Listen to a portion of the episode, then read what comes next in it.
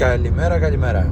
Είμαι ο Άκης Χουζούρης για τη στήλη Public Debate in thirty minutes στο site μαντάτο τελεία ι γιου. Είναι η πρώτη ηχογράφηση ε, μετά από τα, ε, το καλοκαίρι και το φθινόπωρο ε, του δύο χιλιάδες είκοσι εννιά. Είναι η έναρξη μιας νέας ε, κοινωνικής δημοσιογραφίας δύο χιλιάδες είκοσι ένα δύο χιλιάδες είκοσι δύο. Από αυτό το σημείο που ακούτε ε, τα podcast, που φιλοδοξούμε να είναι ένα σημείο συνεχούς παρουσίας, μια πύλη πληροφόρησης που θα ανοίγει και όχι θα κλείνει συζητήσεις. Η ηχογράφηση γίνεται στη διαδρομή πύργου Αμαλιάδας, που περίπου είναι είκοσι λεπτά. Ξεκινάμε από τα φανάρια της δεύτερης εξόδου του πύργου, που αν ε, πας κατεύθυνση ίσια μπροστά ε, βγαίνεις στο νοσοκομείο ε, του πύργου, του Γενικού Νοσοκομείου Ηλίας, το κεντρικό νοσοκομείο. Εμείς ε, στρίβουμε αριστερά, δεξιά μας, αριστερά μας είναι οι βιοτεχνίες, βιομηχανίες της περιοχής της Ηλίας, η πρόσθετη κατεύθυνση της πρωτεύουσας του κάμπου της Βόρειας Ηλίας, στην Αμαλιάδα. Τα θέματα που θα μας απασχολήσουν, όπως πέρυσι έτσι και φέτος, έχουν να κάνουν με τα κοινωνικά θέματα, οικονομικά θέματα, θέματα του εξωτερικού, διεθνείς σχέσεις, διεθνείς εξελίξεις, διεθνείς κρίσεις, πάντοτε όμως με το βλέμμα στραμμένο στην Ηλία, σε αυτόν τον ομό, τον πολύπαθο αλλά και τόσο όμορφο.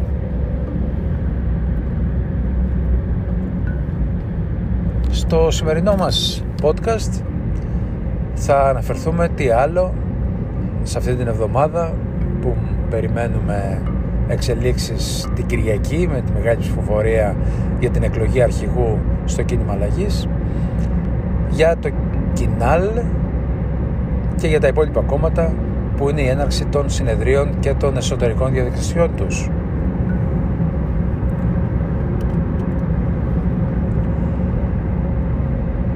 Οι διαδικασίες των κομμάτων έχουν ανακοινωθεί, αλλά λόγω κορονοϊού άλλες πάνε λίγο αργότερα, όπως είναι της Νέας Δημοκρατίας, άλλες όμως έχουν δρομολογηθεί, όπως είναι το ΚΙΝΑΛ ή του ΣΥΡΙΖΑ.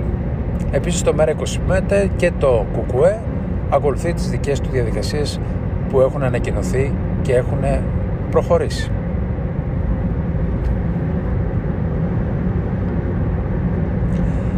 Πάμε στο ΚΙΝΑΛ. Ένα κόμμα που είναι ο, ο απόγονος του Πασόκ, που έχει έξι υποψηφίους. Χθες Δευτέρα έγινε το debate των πέντε υποψηφίων. Ο Γιώργος Παπαντρέου είχε προκαταλάβει τη θέση του ότι δεν θα συμμετέχει, γιατί δεν συμφωνεί με αυτόν τον τρόπο διαδικασίας των debates. Επομένως διαπιστώσαμε η διεισόμαση μέσω των τηλεοπτικών πομπών από την ΕΡΤ τα προεκλογικά εσωκομματικά προγράμματα των πέντε υπολείπων ψηφοψηφίων. Και εκεί φάνηκε το χάσμα που υπάρχει στην σοσιαλδημοκρατία. Μια σοσιαλδημοκρατία που ο φυσικός της χώρος είναι φυσικά στην κεντροαριστερά. Και ποιο είναι το μεγάλο χάσμα που υπάρχει στις τοποθετήσεις των αρχηγών, αν θα πρέπει να επιστρέψουν σε πιο ριζοσπαστικές και αριστερές απόψεις και εκφράσεις ή θα συνεχίσουν να εκφράζουν και να πιστεύουν πιο δεξιές, πιο φιλελεύθερες ή και νεοφιλελεύθερες απόψεις. Και το πιο δύσκολο θέμα, αυτό που διχάζει περισσότερο, είναι το μεταναστευτικό. Παύλα προσφυγικό, παύλα η κινητικότητα η ανθρώπινη, όταν μεγάλες μάζες ανθρώπων πιέζονται υπάρχει κρίση στη χώρα τους και θέλουν να φύγουν, να βρουν καλύτερη τύχη ή για να σώσουν τη ζωή τους, οπότε λέγονται πρόσφυγες, ή για να πετύχουν κάτι καλύτερο στη ζωή τους, οπότε λέγονται μετανάστες ή οικονομικοί μετανάστες. Οι λέξεις έχουν τη σημασία τους, γιατί η έννοια της λέξης λάθρο-μετανάστες παραπέμπει σε πράγμα. Λάθρο είναι κάτι λαθραίο, δεν μπορεί να είναι ένας άνθρωπος λαθραίος. Επομένως, οι πιο σκληρές, οι πιο ακροδεξιές απόψεις περί λαθρομετανάστευσης ή παράνομης μετανάστευσης ή προσφυγιάς αγγίζει τις χορδές πολλών αριστερών πεποιθήσεων, αγώνων και αξιών, από τη μεγάλη αριστερά του δέκατου ενάτου αιώνα με τις παραδοχές ότι η, η γη, η, η ζωή των ανθρώπων δεν πρέπει να καθορίζεται από τα σύνορά της, από τα ανθρώπινα σύνορα, εξού και οι διεθνείς ε, οργανώσεις που αναπτύχθηκαν όταν το κουκού, το Κομμουνιστικό Κόμμα, ήταν ε, ο πρωταγωνιστής στην αριστερά και κεντροαριστερά. Και φυσικά απόψεις ε, πιο ελευθεριακές, είτε από το αναρχικό κίνημα είτε από τις δεκαετίες του εξήντα εβδομήντα, που ε, η έννοια του ανθρώπου είναι στο κέντρο, είναι πάνω απ' όλα. Επομένως, όταν ένας άνθρωπος έχει τόσο ατομική ελευθερία όσο και ελευθερία κινητικότητας απ' έξω από όλες τις ταυτότητες, ειδικά τις εθνικές ταυτότητες, τότε δεν είναι δυνατόν ένα αριστερό κόμμα ή ένα κεντρό αριστερό κόμμα να πρεσβεύει το pushback, δηλαδή το ότι εμείς δεν δεχόμαστε με τίποτα την ελεύθερη πρόσβαση των συνόρων μας από άμαχο πληθυσμό που ή θέλει να περάσει ή θέλει να στρατοπεδεύσει ή οτιδήποτε άλλο. Από την άλλη πλευρά, από τη δεκαετία του ογδόντα ενενήντα και μετά, με την επικαιροποίηση των θέσεων της νέας δεξιάς επί Ρίγκαν και Θάτσερ, οι απόψεις για τους μετανάστες έγιναν ακόμα πιο σκληρές στο δεξιό ή ακροδεξιό στρατόπεδο, και για να επιβιώσει το δεξιό οικοδόμημα και η δεξιά πολιτική πήρε ακόμα πιο σκληρές απόψεις, φτάνοντας στα όρια χώρες όπως η Πολωνία, η Ουγγαρία, η Τσεχία, η Σλοβακία να είναι χώρες που να πρωταγωνιστούν στην πολύ σκληρή τους έκφραση εναντίον των προσφύγων και των μεταναστών. Το άλλο παράδειγμα είναι η Αυστρία, πάλι χώρα που πλησιάζει στις ανατολικές χώρες της Ευρώπης, και εδώ παίζει και το ρόλο της η συμμαχία που είχαν για πάρα πολλά χρόνια αυτές οι χώρες με την πάλα ποτέ Σοβιετική Ένωση και τον τρόπο διακυβέρνησης της Σοβιετικής Ένωσης και πώς έχει γαλουχίσει και έχει αφήσει ιστορικά, κοινωνικά το αποτύπωμά της στο σημερινό πολιτικό σύστημα, που δεν υπάρχει αριστερό κόμμα ή κεντροαριστερή σοβαρή πρόταση διακυβέρνησης στις παραπάνω χώρες, που δεν είναι και λίγες. Πώς εκφράζονται για το προσφυγικό μεταναστευτικό? Με πάρα πολύ σκληρότητα, για πρόφαση όπως για παράδειγμα τον κορονοϊό, ή για προφάσεις με την οικονομία οι απόψεις είναι ακόμα χειρότερες. Αλλά απ' την άλλη, όταν προέχει σε μια χώρα το οικονομικό στοιχείο, όπως είναι στη Γερμανία, οι πολιτικές, παρόλο που μπορεί να είναι από δεξιές ε, κομματικές κυβερνήσεις, είναι υπέρ των μεταναστών.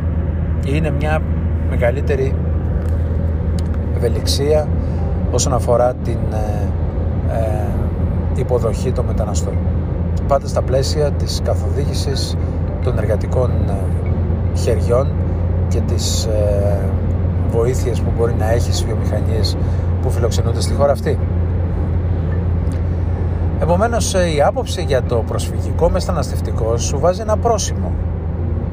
Ένα πρόσημο του αν είσαι πιο κοντά στα δεξιά ή είσαι πιο κοντά στα αριστερά.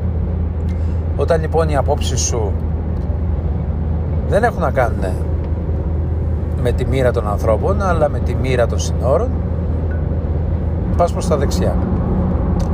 Όταν έχεις να κάνεις ε, τοποθετήσεις ως προς την εγκληματικότητα σε σχέση με το μεταναστευτικό ή την εγκληματικότητα σε σχέση με την παρουσία ε, παιδιών στο νηπιαγωγείο που διαρρέουν τα προσωπικά δεδομένα και εσύ απλά λες, πληροφόρησα τον ελληνικό λαό ότι σε ένα νηπιαγωγείο το ενενήντα τοις εκατό είναι μεταναστόπουλα, ε, δεν λέγεσαι και φιλελεύθερος κεντρός, ούτε καν αριστερός κεντροαριστερός. Απ' την άλλη πλευρά λένε οι εξυγχρονιστές και οι υπέρμαχοι της προόδου με κάθε κόστος ότι είναι ένα θέμα της επικαιρότητας, της σημερινής εποχής. Επομένως δεν υπάρχει άλλη πολιτική από το κλείσιμο των συνόρων. Αυτά τα there is no alternative, το τίνα, ειδικά στην οικονομία, στην υγεία, στην παιδεία και τώρα και στη μεταναστευτική πολιτική, ειδικά οι χώρες που είναι αδύναμες όπως είναι η Ελλάδα, το έχουν πληρώσει πάρα πολύ ακριβά. Και το έχουν πληρώσει ακριβά γιατί κάθε χώρα έχει τα δικά της ιδιαίτερα χαρακτηριστικά, τις δικές της ιδιαίτερες λύσεις, και θα μπορούσε, όπως για παράδειγμα οι σκανδιναβικές χώρες ή για παράδειγμα οι χώρες της Καραϊβικής ή της Μεσογείου, να είχαν στο καλεντάρι τους μια πιο σοβαρή προσέγγιση λύσης των θεμάτων στην πηγή, στη βάση τους, που η βάση τους δεν είναι άλλη από το πώς οι χώρες που διώχνουν τον κόσμο τους μπορούν να λύσουν τα δικά τους προβλήματα με τα δικά τους χέρια και όχι μέσω ε, ξένων παρεμβάσεων ή διαφόρων θεμάτων που πιέζουν μεγάλο πληθυσμό να αφήσει την πατρίδα τους. Γιατί κανένας, πιστέψτε με, κανένας δεν θέλει να αφήσει την πατρίδα του και να πάει στα ξένα. Να μετακινηθεί χιλιάδες χιλιόμετρα με τα πόδια, με τα παιδιά του, να διακινδυνεύσει η ζωή του, να πέσει στα κρύα νερά του Αιγαίου για να πάρει ένα καλύτερο αυτοκίνητο. Δεν είναι καταναλωτικής φύσης το θέμα, όπως υπόθηκε την προηγούμενη εβδομάδα σε ένα ε, καθόλου αξιοσέβαστο περιοδικό στην Αμερική, παίρνοντας συνέντευξη από έναν ε, Ιρακινό, από το Ιρακινό Κουρδιστάν μετανάστη, ο οποίος παραδόξως έγραψε ότι θέλει μια καλύτερη δουλειά από εκείνη τη δουλειά που είχε στο Ιρακινό Κουρδιστάν. Αυτό όμως είναι μια περιπτωσιολογία, είναι ένα μοναδικό περιστατικό.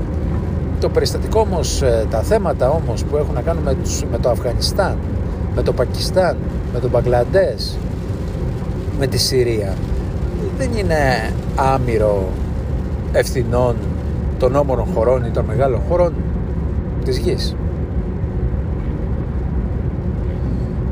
Επομένως, το αν θα κρατήσουμε την αριστερή μας ή τη δεξιά μας άποψη εξαρτάται κιόλας και από πώς το βλέπεις το πράγμα ε, τοπικά, σταδιακά αυτή τη στιγμή, ποιο είναι πιο κοντά στην κοινή γνώμη. Γιατί όπως ξέρετε η κοινή γνώμη πολλές φορές αλλάζει σαν τα πουκάμισα. Και αλλάζει από τη μια στιγμή στην άλλη, όπως υπόθηκε με την πολύ εύστοχη ερώτηση ενός από τους τρεις δημοσιογράφους στο χθεσινό debate για την εκλογή αρχηγού του ΚΙΝΑΛ, που ενώ το δύο χιλιάδες δεκαπέντε εμείς σαν ελληνικός λαός είχαμε σαν πρώτη φωτογραφία, υπερηφάνεια και σελίδα τις τρεις γριούλες που ταΐζανε με το μπιμπερό τους γάλα ένα μεταναστόπουλο προσφυγόπουλο που δεν πρέπει να ήταν πάνω από ενός χρονού, πέρσι είχαμε σαν ε, δημοφιλία και πρώτη κοινή γνώμης ε, τρομερής αποδοχής τα δακρυγόνα που πέφτανε στον Εύρο από την πλευρά των αστυνομικών προς την πλευρά των ε, προσφύγων μεταναστών, αλλά και με την εργαλειοποίηση που έχει ο κάθε Ερντογάν και ο κάθε Λουκασένκο, όπως είπε και ο Νίκος Ανδρουλάκης. Αλλά αυτό το θέμα της εργαλειοποίησης των μεταναστών είναι άλλο είδος θέματος. Δεν συζητάμε εδώ για τις επιθέσεις ενός κράτους ένας άλλον, που είναι βασικό θέμα στις διεθνείς σχέσεις, βασικό θέμα στην εξωτερική πολιτική. Γιατί υπάρχουν και άλλα βασικά θέματα στην εξωτερική πολιτική που δεν είναι μόνο το μεταναστευτικό. Γιατί όλα συναντιόνται και όλα συνδέονται. Η οικονομία, για παράδειγμα, συναντιέται με την μεταναστευτική πολιτική. Όταν λοιπόν συζητάμε για την Τουρκία, δεν συζητάμε μόνο για τα θέματα των εξοπλισμών, αλλά και για τα θέματα του Αιγαίου και τα θέματα του πετρελαίου.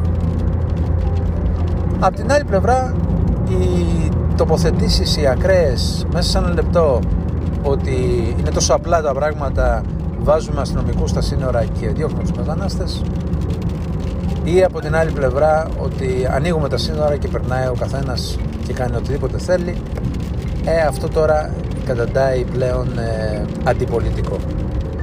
Γιατί η πολιτική είναι η τέχνη του εφικτού.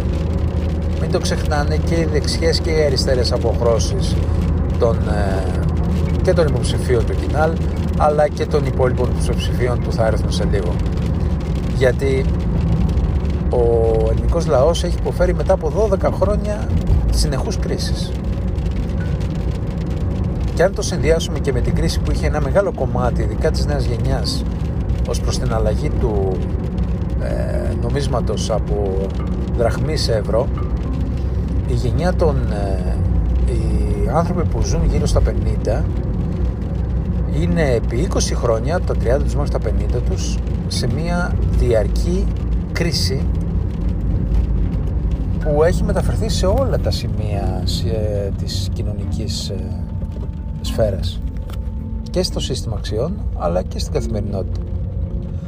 Όταν λοιπόν ε, λέμε ότι να, είναι πολύ απλό, τα πράγματα είναι πολύ απλά, δεν είναι πολύ απλά, είναι πολύ σύνθετα, και πρέπει να έχεις και άποψη ως προς τους πόρους, τις δυνατότητές σου και το τι μπορείς να κάνεις. Δεν μπορείς να κάνεις τα πάντα, ούτε μπορείς να κάνεις το τίποτα, που το τίποτα τι είναι? Να κάνουμε ένα τρομερό νομοσχέδιο, να εξαγγέλουμε διάφορα και στο πεδίο, στη βάση δηλαδή που εκεί υλοποιείται μια πολιτική, να μην έχουμε καμία παρουσία. Τέτοιες ε, τοποθετήσεις ε, και τέτοιες ε, συμπεριφορές πολιτικές τις έχουμε χορτάσει. Και τις έχουμε χορτάσει πολύ, γιατί ε, η κρίση αναζητάει ανθρώπους που είναι πάρα πολύ ε, αποτελεσματικοί ως προς τους στόχους που ανακοινώνουν. Ούτε η μία πολιτική, ούτε η άλλη πολιτική είναι εύκολη. Ούτε το pushback είναι εύκολο, να έχεις ε, αστυνομικό κάθε δύο μέτρα, αλλά ούτε και το πώς θα κάνεις μία φιλοανθρώπινη, πανανθρώπινη πολιτική σε μια τέτοια εποχή όπως είναι η οικονομική κρίση και που ο κόσμος όλος ψάχνει για δουλειά. Τα εργατικά συνδικάτα έχουν χαθεί προπολού από την αριστερά.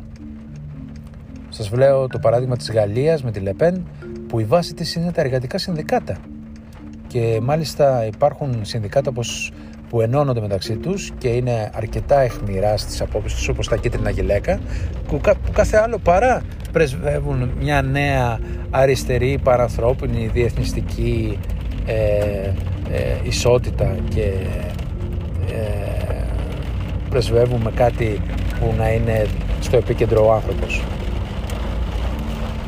Η πολυπλοκότητα του, του όλου θέματος δεν αναιρεί ότι έχεις αρχές, αναιρεί ότι δεν μπορεί να είσαι πρόχειρος, και η προχειρότητα αυτή κοστίζει, και μάλιστα κοστίζει έντονα σε χώρες όπως είναι η Ελλάδα, που δεν έχουν πόρους και χάσιμο χρόνο.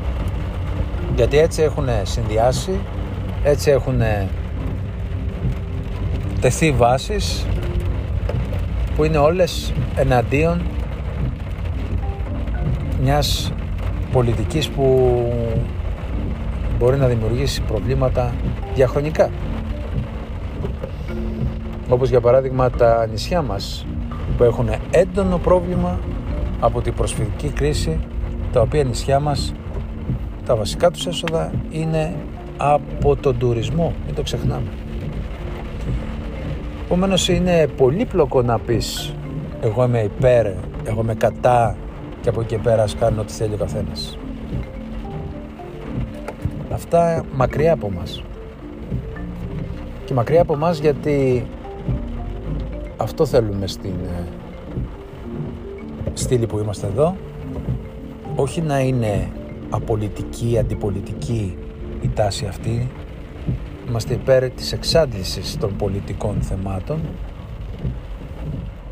αλλά να μην είναι ξύλινος ο λόγος, να μετράμε τις επιπτώσεις, να βλέπουμε το πρόσημο και από εκεί και πέρα ο κάθε ακροατής να αποφασίζει τι είναι το σωστό και τι δεν είναι. Ελπίζω να βάλαμε ένα λιθαράκι στη